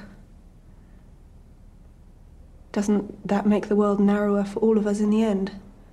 What's your name? Sally. Well, Sally. All I can say is I look forward to having your choices in life. That's the eternal tension. And i think that tension will continue like for always um, because for a lot of people who do not have access like it's like what a privileged place to come from and be like no burn it all down. Um, and it's like okay yeah but we don't even we're not even at that place where you are yet. So there's no equity there. And so it's easier for you to say burn it all down white woman because you already have it all. Um, Yeah. and that's kind of why like i i think i'm firmly pro pageants i love the idea of one loving yourself enough to like work hard um, show off your talents like be that bitch. I love that. And and i think uh, and miss navajo was one of the movies that really showed me like and even even for as horrifying as living dolls is those kids like they love each other. Like they're playing Yeah. together. Like and miss navajo they're all like these girls who have pretty similar experiences. When they're shearing those sheep they're shearing them together you know and they're lifting up the community together. And so i don't want to be naive and say that like that's the reality of pageants. I'm sure that there are pageants out there that are fucking awful and exploitative and you know i'm sure that th- not every gal is like sisters yes. Um but like i don't know. I think i want to believe a majority of the people who are participating in pageants like this um really are just you know wanting to better themselves wanting to better their communities. Because like it's also hard like it's weird sometimes to remember oh that that person is a sophomore at like Ole Miss or whatever it is. Like you know like what the fuck was I doing you know? Uh it, it takes a lot of work. It, and, and a lot of money and sacrifice to do that. And uh I it, it's that eternal struggle of like god if we were just like not a fucking patriarchy women could just fucking be in pageants and we could judge and be like you all look stunning tonight but this bitch fucking slayed and we're giving her the crown. Like and that which is kind of like the whole idea at least for me when i think of like drag pageants it's like we're they're doing themselves up they're investing Yeah. in the talent they're able to recognize in one another's talent um and don't have to rely on like being nasty rigorous tricks um But you know, a little glass and some with setting powder never hurt. oh, oh, oh, it hurts, son. It hurts. when I think of the future, like there are documentaries about Miss Continental, but I I need the like someone get me the script. Where's Bowen Yeah. writing like the script of you know the drag queen, like Miss Continental, whatever it needs to fucking be, like. Cast Candis Cayne, like whoever whoever it needs to be, like get the get, get the dolls together, um, because we're we are living in this new pageant moment where pageants are about drag. Pageants now Yeah. are all about being queer, and it's like so queer in the sense of like you know trans women, biological women, and literally everyone in, in between just going on stage and like stunting, showing off like we are we are inundated with drag culture now, which all is all pa- like it's based on pageants. Like it's literally just pageantry. Um which is so fun. And you know, every, everyone does like playing dress up no matter what it looks like. Um and so uh, I think we are ripe for a great new pageant movie um, that is just like campy, modern, and can take the piss out like the best pageant movies do. Absolutely. Beautifully stated, Louis. Thank you. I, I think you've won this question and answer round. I knew I would. Well, we'll see how your score matches up at the end. The scores out. The judges are drunk. It's rigged. That's why none of the true beauties showed up tonight. I think that wraps up pageant films. I think they're fascinating. It's so funny because most of them aren't even necessarily truly about the competition, but it's always exciting to see who wins. Yes. And, yes. And, uh, and who loses. And who loses. Uh, and so I, I think there will always be part of us that's always like, we we will always in some way, shape, or form want to rank. And uh, yes, Espe- like literally when you think of like Miss America, Miss Universe, like no one really cares about that stuff anymore. Like they're so yeah, like that's true. The last time people cared is when Steve Harvey read the wrong name. I know. It's, it's like it's not like giving the ooh ah, ah sensation of watching Drag Race, of watching you know. Even, even literally going on YouTube and watching the videos from Miss Continental stuff like that. Like I mean, I mean, what is The Bachelor if not a pageant that ends Yes. in a wedding? You know, truly, yeah. But I digress. I think that wraps up pageants in a nice little bow for us. And so, why don't I just tell you where you can find us? And if you want to write to us, you can tell us, you know, maybe you have a history with pageants. Maybe you have a story about pageants. We'd love to hear it. We'd love to Yes. talk about it. Uh, tell but us if you, what, all- tell us all the titles you guys want. Okay, what are the titles? the Junior Miss pageants. absolutely. Um, if you want to find us, you can find us on Twitter at, at the Mixed Reviews. We're on Facebook. Just type in the mixed reviews. You can email us at reviewsmixed at gmail.com. We're also on Instagram at the underscore mixed underscore reviews. And if you want to listen to this episode or many, many other episodes in our back catalog, like I said, we're almost at 100. You can find us on any major podcast app. We're on Apple, Spotify, Stitcher, Google, Audible, Amazon. And if you do listen to us on Apple Podcasts, please stop by, leave us a five star rating and a nice little review. And if you do, we'll read it on the show. Yeah, why don't you just go over there, vote for us, fan favorite, uh, crown it, uh, fan demanded, uh, and we appreciate y'all. See, Gavin, that's how you do a Southern accent. Oh. Baby. That was Southern. Oh, Thank you, everybody, for listening to us. We will be back with another subject in a couple weeks. I'll tell you what's going south, Gavin. This podcast is going south real quick, okay? With this attitude. Bye, everyone. Thanks for listening. Bye.